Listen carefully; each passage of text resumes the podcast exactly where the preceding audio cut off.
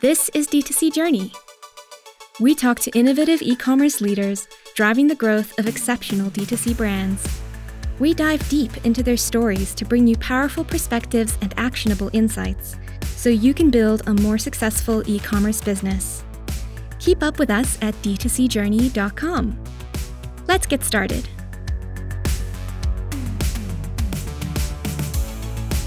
Thanks for tuning in. I'm your host, Dacia Lutova, and my guest this week is Noel Mack, Chief Brand Officer at Gymshark.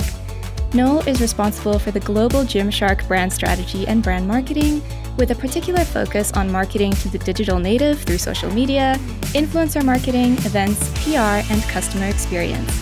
Noel, thank you so much for being on the show. Dacia, thanks for having me, man. It's a pleasure. And also, before we talk anything e commerce or D2C anything, I want to thank you guys. For those people who are listening who don't know, um, we were doing a, a, charity thing at Gymshark. We work really closely with the local Women and Children's Hospital, and the guys from Full Fat Commerce donated a huge amount to the hospital for me to come on the podcast. So those are the kind of people at Full Fat Commerce. So thank you for that, and I'm excited to have a conversation. Well, I'm so glad that you're here. So, you ran your own brand development agency for almost 10 years before you started at Gymshark, where you had clients like Roc Nation, Ministry of Sound, OVO Sound, and you were consulting to Gymshark as well. Mm-hmm. What did you take away from that experience that you're now using to grow the Gymshark brand? I think the way the music industry markets is unbelievable, right? Like, I grew up playing instruments. That's how I ended up doing what I do now and working in the music industry that way. And I think the music industry are always at the forefront of culture, right? And the way they just cut through the noise and hack through marketing, I think brands and businesses can learn so much from what they do. If you know anything about Lil Nas X right now, you understand that he's just a walking viral sensation, right? Like every CMO in the world should, if they could, sit down with Lil Nas X and understand how he's doing what he's doing, right? Because I think it's unbelievable. So I wrote my entire dissertation at university on I called it surreptitious marketing techniques within the music industry. In other words, marketing to people without making them realize they're being marketed to. I no longer see them as surreptitious because, like, read saying that back now, it feels like they were doing something wrong. Actually, I think it was brilliant, innovative marketing techniques used by the music industry. So we try to use some of that stuff today. Uh, that, that definitely plays out in the messages that I send to my team. You know, a lot of the work I do is sort of overarching brand strategy or marketing strategy my guys who actually have hands on with the execution, who are way better marketeers than I am when it comes to the actual doing, the messages that I always sort of convey to them is about like lateral thinking, cutting through the noise, doing things outside the box, finding the Gymshark way of doing things. In other words, finding a you know a new way of doing things. And I think I learned all of that from the music industry and the guys, the publicists, and everybody else who came before me in music. Because yeah, I really admire the way those guys do things. Yeah, I mean, what better way to kind of figure out what people want than with music, right? 100%. Well, it's just music is culture, right? Like if you mm. if you've been on the internet in the past 24 hours, you've seen Adele at some point, right? Because she did the audience with Adele in London. She did the thing at the Griffith Observatory in LA. Like Adele is culture right now. Do you know what I mean? Like there's all these memes I'm seeing flying around saying I need somebody to break up with me so I can appreciate Adele's album more, right? Or meme saying me driving along in the car crying over the husband and two kids that I don't have, all because I'm listening to Adele's album. Like that is culture, that's marketing, that's that's cutting through the noise. Mm. Like how many paid ads has, has she ran to do that? I'm arguing not many, you know what I mean? But again, it's culture marketing, and to me, music is culture. So there's a lot we can learn from those guys, I think. Yeah. And how do you think brands can? I mean, you're not going to copy it one to one, just have a meeting about how much culture you're going to create. But what tactics do you think that brands, especially startups, D2C brands, can take away from what music is doing right now? I think that something I repeat a lot is, you know, if you're listening to this and your startup brand, your D2C brand, or whatever it is, it's not about copying what they do, it's about copying how they think, right? That's the really mm-hmm. important part. Record labels have an ability to market products without people realizing they're being marketed to. And I think that's really, really important. The declining efficacy of influencer marketing came because people started to realize, oh, hang on, I'm being sold to here. Do you know what I mean? In the early days, it was, I like that girl or guy, he, she, they, and I think they're cool. Oh, and they use that product. So I'll use that product, right? But now it's become, you know, what influencer marketing is today, and it's holding up their favorite bottle of water, and the next week they're holding up their other favorite bottle of water. And it, you know what I mean? And I think the, the second people realize, hang on, I can see the commerciality in this. I know that they've been paid by that brand, blah, blah, blah. blah the the efficacy of it just was never going to be the same as it was when they thought it was a real organic suggestion, you know. So yeah, I wouldn't copy what the labels do. I'd copy how they think and see how those practices could play out in your candle startup or your handbags or your shoes or your jewelry or your protein powder or your gym clothes or whatever it is you do in the you know in the D2C space. If your influencer marketing model looks today the way it looked three years ago, then that's probably the problem, right? I don't think influencer marketing is going away. I think bad influencer marketing is going away. Do you know what I mean? So you have to be good at it. I see, I, not to name other brands, but I see some huge brands out there doing some unbelievable influencer marketing right now that I know without seeing the numbers is super, super effective. So it's there to be had. I just don't think it was as easy as it was, you know, a couple of years back. So the headline is influencer marketing is not getting worse. Bad influencer marketing is getting worse. That's the that's the takeaway there. Bad influencer marketing is becoming more apparent because people yeah, are getting exactly. smarter. Yeah, yeah absolutely. absolutely.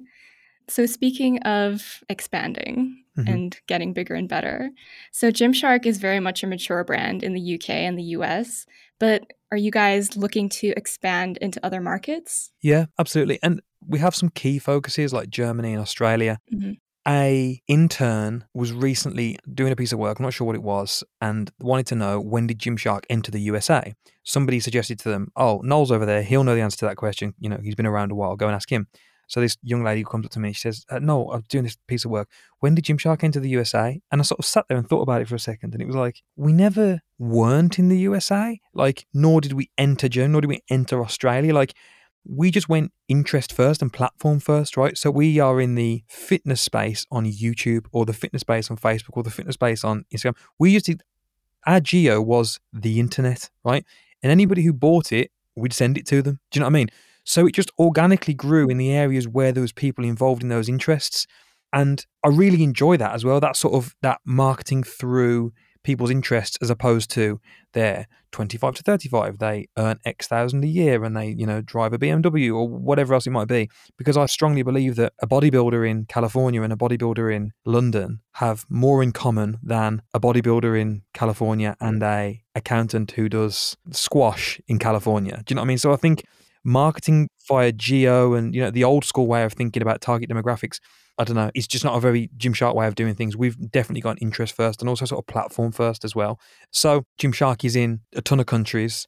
I think the ones that you guys would be aware of is just the countries where it's really taken off right? And we're now working to just understand like i mentioned earlier about music cultures better and subcultures you know how does the the bodybuilding culture operate in france? How does the bodybuilding culture operate in netherlands and scandinavia and so on and so forth and then as we can better understand them and better appeal to those guys, and then I imagine we'll see a natural uplift there. And the consumers will shape what geos we're in. I've been quoted many, many times saying Gymshark aren't good marketeers, we're good listeners. And I think that's just another form of that, right? Like, where do people want us? And we'll turn up in those places and we'll try and improve the value proposition in those places. And again, as always with Gymshark, we'll sort of be led by the community. Absolutely. I love that quote of yours that we're not great marketeers, we're great listeners, and there's a difference.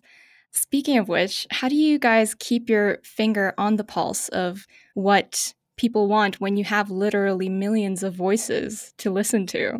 It is tough. And I think we all come at it from different ways, right? We have the data and insights team here at Gymshark who will do uh, representative example dips, brand dips every quarter, stuff like that. Like me personally, I search the word Gymshark on Twitter all the time, right? Like 6 a.m., first thing I do when I open my eyes, head over to Twitter, search Gymshark, not at Gymshark, because that's people talking to us, right? And you know how people say it's not what people say about you when you're in the room that's important, it's when you're not in the room. So when they don't put the at at the beginning and they're just talking about the brand, those are the conversations I want to see. So I personally read a lot of them. A lot of reoccurring issues that are going to become bigger issues, you see them build up on social media first, right? I see one comment saying that oh, I'm not a big fan of that thing that they did. Then I see a couple more comments, then a couple more. Lo and behold, in, in a quarter, when our data mm-hmm. team do a big brand dip of a, of a representative example, they find that problem comes up right? And you can spot those things early. And it you know in anybody who owns a brand out there who's ever had any kind of backlash will tell you it takes 10 people to cause chaos in the comments on your instagram feed right? So you can spot this stuff kind of early. And i think we all come at it from different ways. The really important bit though is trying to sort of embrace the humility in the fact that when Ben Francis, our founder, started this, he was a 19 year old scratching his own itch, right? He was like, I want to be a bodybuilder. I want cool bodybuilding clothes. I'll make them. And it just so happened some other kids out there felt the same way. And, you know, here we are today. Trying to embrace humility and say, no, you're on the wrong side of turning 30, right? So you're not those cool kids anymore. And the sooner we understand that, the better, and employ the cool kids and they can tell us what it is we should be doing. Do you know what I mean? I have a few members of my team who I constantly sense check myself with to be like, Am I being an old white guy about this? Can I just check this with you? Is that cool or not? Do you know what I mean? And yeah, and my team are very quick to call me out and say, Yeah, you really are. No, that's whack. Do you know what I mean? So yeah, I think it's a plethora of different things really that keeps us on the pulse, but it seems to be working. So won't change it just yet. I love that. It's so true. I'm also in my 30s and I'm like, all the millennials are elder millennials now. Mm-hmm. We just have to accept it. It's fine. My knees hurt. I'm I'm into it. to me, Gymshark is so well known for being an incredibly agile and incredibly modern brand. And you you guys actually have like kind of a brand uh, was it a social disruption team, right? Is that what they're called? Yeah, absolutely. And I'll tell you one, I'll tell you one of the things that they've done, which you wouldn't even notice. Mm-hmm. Talking about us being like a younger brand, if you go onto our Twitter, mm. you'll notice that we don't put any capitalization on the start of anything because that generation just don't. It's the way they type, right? I didn't even realize that until somebody else pointed it out to me on Twitter and said, testament to how well Gymshark speak their audience's language. Look at their grammar on Twitter. It's horrible. But that's because that's how their audience talk on TikTok as well. Anyway, kudos to the social disruption team for making that happen. That's very, very cool. So true. Mm-hmm. And what made you guys decide to have a social disruption team rather than kind of a, a standard, everybody does a content plan and it goes out the next month sort of situation? No, so we still have those teams. We have the social teams whose, whose mm-hmm. job it is to plan, and God bless them, those guys mm-hmm. work super hard and have done forever at Gymshark and are responsible for most of the growth, you know, of our big social media followings until sort of recently. But then when we found it was getting harder and harder, we found the ideas that did cut through the noise became less and less because people are getting bogged down in strategy and planning and so on and so forth. So it's just about giving people the room and the remit to be like, right, you don't have to worry about the schedule this week or the or the UGC or the anything else. Your job is to cut through the noise, right? Because that's what we've done historically, and we need to remain on that, you know, like finger on the pulse, on that hockey stick. Make sure we can still do that. I'd love to take credit for the idea of the social disruption team. It wasn't. It was my head of social, Alfred Samba, right?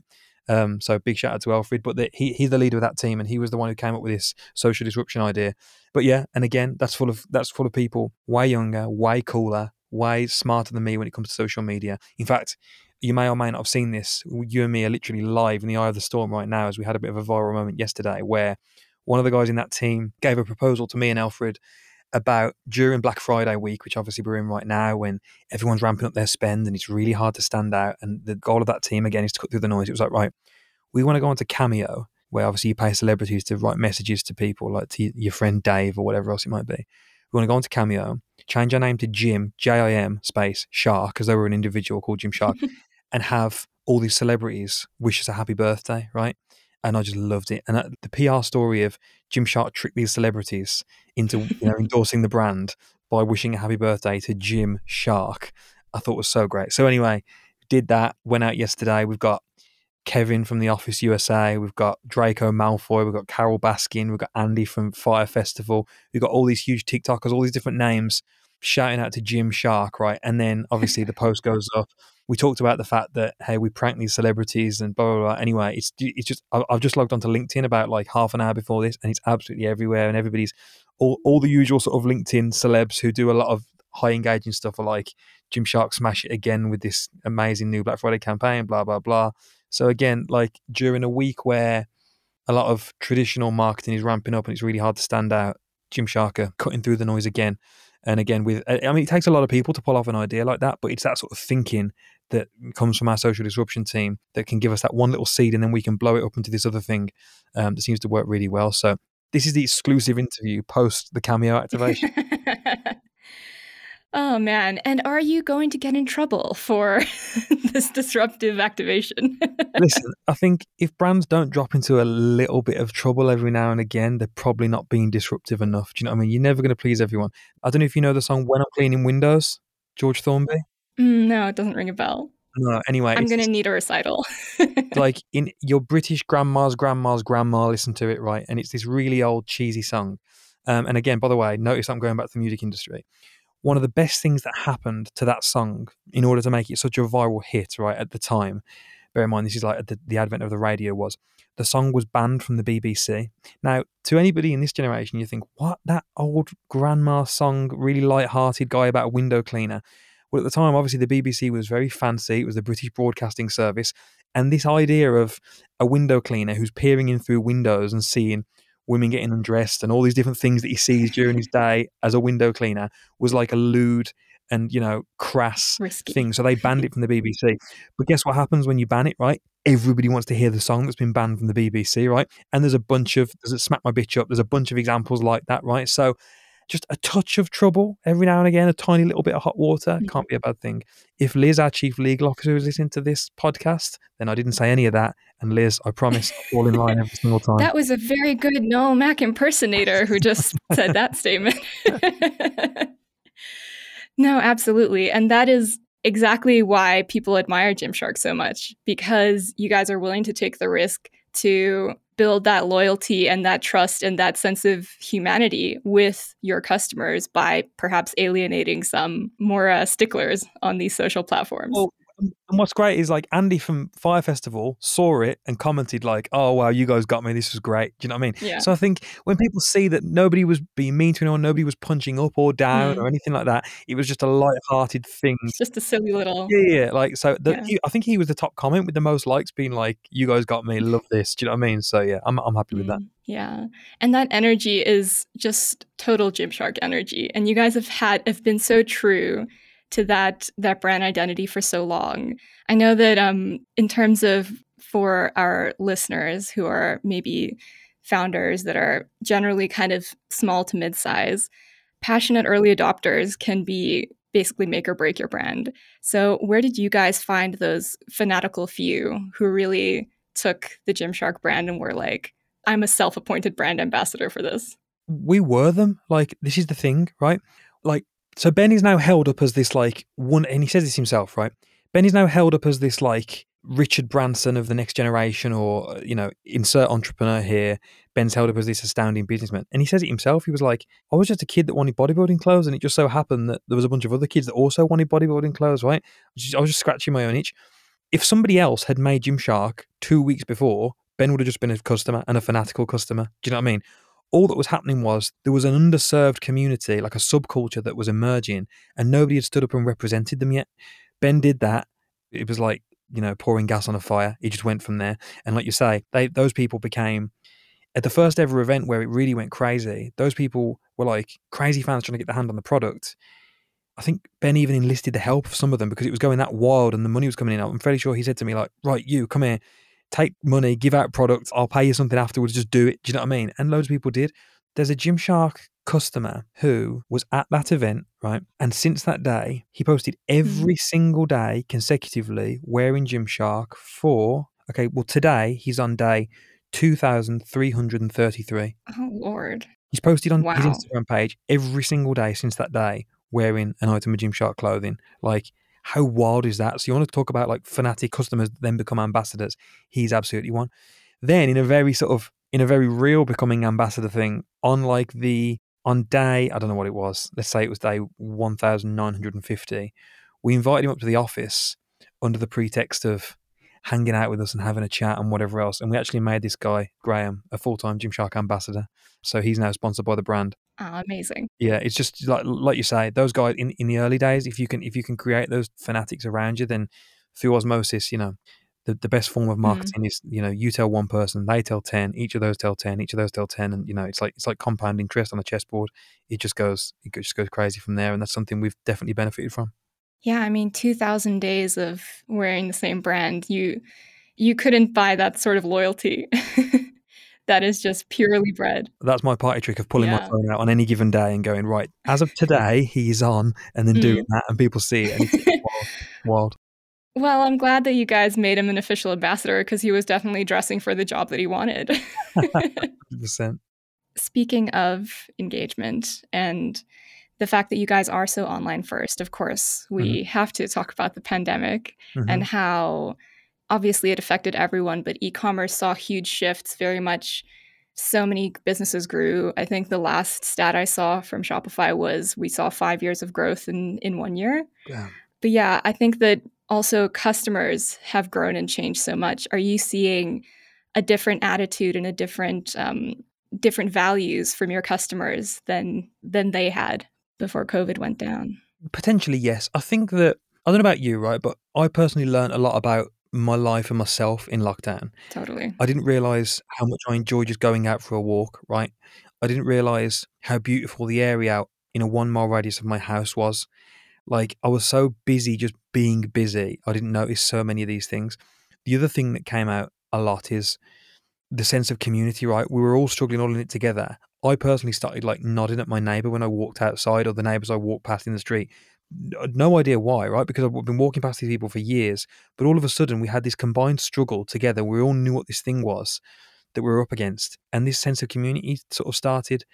So I think that has lasted, and I think people are a little bit more community centric, right? There's that old saying that a society grows great when men plant trees, the shade of which they'll never sit in, right? Like helping out your fellow man and all this kind of stuff. And I think that's a message Gymshark's been preaching for quite a while anyway, right? Community, to go further, we go together, all this kind of stuff. So I think the lasting effects of COVID and the way that's played out, I think, and again, I'm shooting from the hip here, I have zero data to back this up. I think that kind of played into our hands, you know? And I just think that grander sense of community and what we can achieve together is so much more. I think that worked quite well for us. And again, to talk actual quantitative metrics, some of the engagement we've seen from some of the stuff we've done on social since then would support that theory as well. So yeah, I think it was a it was a really interesting time. I was I was super proud of the way we responded to the pandemic. The message I gave to my team was I copied it from the Irish Taoiseach, who's the leader the leader of Ireland for those who don't know, uh, who said, "Let them say of us when times were at their worst, we were at our best." And mm. I said that to the team on the first day of lockdown, and I'm very proud to say that I think we absolutely did that. And, and plenty of people, plenty of podcasts, plenty of keynotes we've done, plenty of interviews, and so on and so forth with me and my colleagues. People have commented on how well they think Gymshark sort of adapted and flexed to the pandemic and turned up for the customers when they needed to be turned up for. So yeah, super happy. Yeah, absolutely. I mean, you guys did the whole Homeshark thing, pure agility. You can't do that if you have 20 people that are you have to run past and ask if uh, if it's okay. 100%. That was a, again another mm. much younger, much cooler person than me saying this is going to be a cool idea. I was thinking, yeah, well, it sounds pretty cool to me. They did it and it was our first Instagram post that got over a million likes, right? Again, all those people at that time were united in a common struggle, right? The whole Homeshark idea of changing our name to Homeshark was we changed our name to Homeshark because some of you guys needed reminding to stay at home because everybody was flouting the lockdown rules, right? And people were like opening undercover gyms and stuff like that. And the fact that that was relevant to everyone the day we posted that, right? Not just a select few. It wasn't just, no, I'm not really into that. When you have everybody united staring at one thing and you can capitalize, then, you know, that's when you can cut through the noise and there's great opportunity there. To go back to what I said at the beginning you can't move for seeing Adele right now and Adele's new album, right? So people who are creating memes about her, it's no surprise that those memes are absolutely flying because so many people are united in a in a fierce love for Adele's heartbreak songs. yeah, absolutely. In terms of kind of incorporating the culture of your audience into your own brand story, I think it was 2015, you guys had your um, Black Friday outage that ended up costing the then fledgling company $143,000 in sales, which is more than many people will see in sales. but uh, obviously, it uh, was a huge loss. And I feel like a lot of brands would have that experience and be like, we're never doing that again. We're never running another sale ever in our lives. But you guys really bounced back, and now you have one of the most anticipated Black Friday events, if not the most anticipated Black Friday events in the D2C space. So, how did you guys take that painful moment and turn it into a part of the brand story instead of kind of shunning away from it?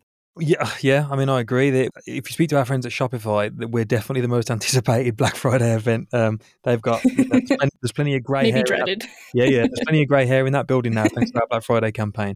But mm. going back to what we said at the beginning, right? The problem was that the the e-commerce platform we were on at the time couldn't handle the demand. But again, go back to what I said: we're good listeners, not good marketeers.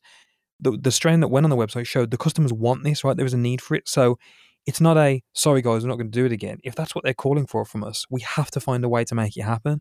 Thankfully, that way was Shopify Plus, right? There's a little plug there. And I'm expecting some commission from the guys at Shopify. No, I'm just joking. But thankfully, the answer to that was Shopify Plus and all the support that they've given us over the years to be able to get to a point where we could meet the demand of our community.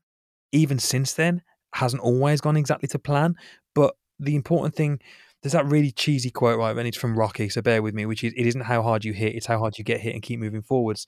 But I think we're I think we're good at that. Like we take L's a lot and we take them squarely on the chin and we own up. We're honest where we're not good. And the the tact has always been to give a very human response. That year you're talking about when it all went south, Ben, our founder, again, who's now this this icon of e-commerce excellence, sat in our boardroom, in our little office, our little startup office, and wrote apology cards to every single staff member who had a, a less than ideal experience during that time. And even since then, a couple years ago, similar thing, website fell over. We can't scale a handwritten letter idea, but first thing Ben did, jump on his Instagram story, and he's like, like for those Gymshark customers who happen to follow me, I'm so sorry about what's happened. Like we're working as fast as we can to get it done. Doing that versus some corporate PR statement from your publicist or your we endeavor to, you know what I mean, some real just corporate message. It's just not gonna it's just not gonna hit the same way. Whereas Thank you for your feedback. Exactly, yeah. when it's another yeah. human, you can see that, oh man, these guys genuinely mm. are on a journey and they genuinely are trying to improve this situation for us. Our community have always turned up for us and always, you know, okay, understand, like, and then, you know, they've been very understanding. We've tried to do right by them when we've gone wrong. And yeah, I think if you approach it with a really human message, you'd be surprised at how many people are really reciprocative to that. Absolutely.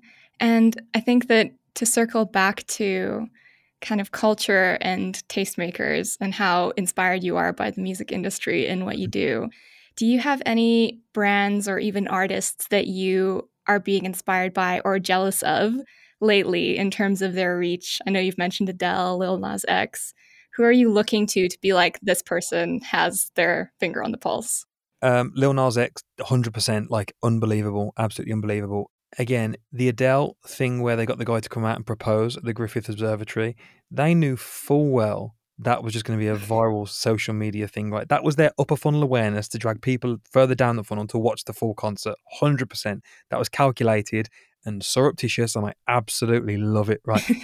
yeah, right now, those those are the two the, the most relevant ones I can give you. Mm-hmm. Brand wise, someone said to me the other day, and I don't know if this, I'm allowed to say this, but someone said to me the other day, "No, who's your favorite e-commerce brand?" And I thought about it for a second, and I was like, "I think it's Tesla." And again, people don't, oh, certainly don't think take. about that. But yeah, but when you think about it, like most people are ordering their cars on on the website, they don't ever see it, and it just mm. turns up one day. Like the other thing to go and check out is that's trust. Yeah, hundred percent. And the other thing to check out is how many clicks it takes to order a Tesla. It is wildly small, right? Now, if you're listening to this and you have a homemade candle brand or whatever else, I implore you to compare the amount of clicks it takes to buy one of your candles to what it takes to buy a whole car, because I, I, really think you'd be surprised. so yeah, brands, Tesla, music artists, Lil Nas X and Adele. Yeah, absolutely. I think Tesla isn't often spoken about because it's not like they're out here publishing their case studies about, mm-hmm. oh, this SMS we sent out got so much reach. they just have that cultural capital. Yeah. They don't need to brag about it. exactly. I don't think Elon's going to be doing that anytime soon. I mean, who knows what that guy's going to do? and yeah, and um, what moment are you most proud of in your time at Gymshark? There's two moments I'm really proud of at Gymshark, neither of which I'm at liberty to talk about because they were internal things, and to reveal them to the world would really ruin the magic of them. There's a couple of truly beautiful things that we've done as a company, as an entire business, as a brand, mm-hmm. whatever you want to call it, that one to five people in the world, it meant the absolute world that the business did that for them. But the problem is, the second somebody talks about it, then it's going to look like a marketing stunt, which it definitely wasn't, right? Yeah, we, yeah. we did it from a true place of wanting to do it for these people. Mm. So I can't talk about those, which is a crap answer. So it's just yeah, I don't, I don't, having yeah. that um, that space to kind of have that human kindness, having those resources. I think so. Is yeah. such an amazing thing. I wrote on my Instagram a little while ago. I put a picture with some of the guys who benefit from it at the front, and I wrote some of the best things we've ever done as this business you will never ever hear about but isn't it cooler that way do you know what i mean mm, and like i said yeah. to those few people i know it means the world so yeah that's it's a bad answer, but I, don't know. Again, if you're a business owner, maybe you can be inspired by that and do something really cool for a person out there. Yeah, this is the thing. It has to be a secret so that the other business owners are like, "Well, I have to one up whatever that was." yeah, maybe we can start this like one-upmanship of like really kind gestures. Oh, I love that. and yeah, um, a final question since we've been talking so much about journeys. What is your number one travel destination? I went to Bali a few years ago and it was I think it was a, I think it was a perfect storm of the perfect time in my life to go there and my partner's life at the time as well the perfect time for Bali to be a great place. We went to the perfect destination. I'm not really a drinker. I'm not into like partying or anything like that. We went to this little area called Uluwatu, which is all about yoga and surfing. By 10 p.m., everything's closed, but everybody's up at 5 a.m., just trying to get out there, be fit, become a better version of themselves. It was just idyllic landscapes and stuff like that. And it was just a great time in our life to go there. So much so, I've never gone back to Bali and never would because it's on such a pedestal now for me. I don't want to go back there and ruin it. Do you know what I mean? So again, yeah. like the thing I said about that, didn't want to expose it because it was a great moment for those people. Bali and that mm. couple of weeks I spent there is what it is, and I'm happy with that. And I don't think I'll ever go back. But yeah, yeah that, that doesn't was, need a sequel. Yeah, exactly. Yeah, perfect. Yeah, I love that. Well, Noel, thank you so much for joining me on D2C Journey. Thank you very much, man. This was an honor. Best of luck with the rest of the podcast as well. And again, thank you for the donation. Great. Thank you so much for participating. And um, I'm so glad that we could link up like this. I've really enjoyed speaking with you and learning more about your approach. Thank you, all of our listeners. And I'm Dacia Lutova. I'll see you next time.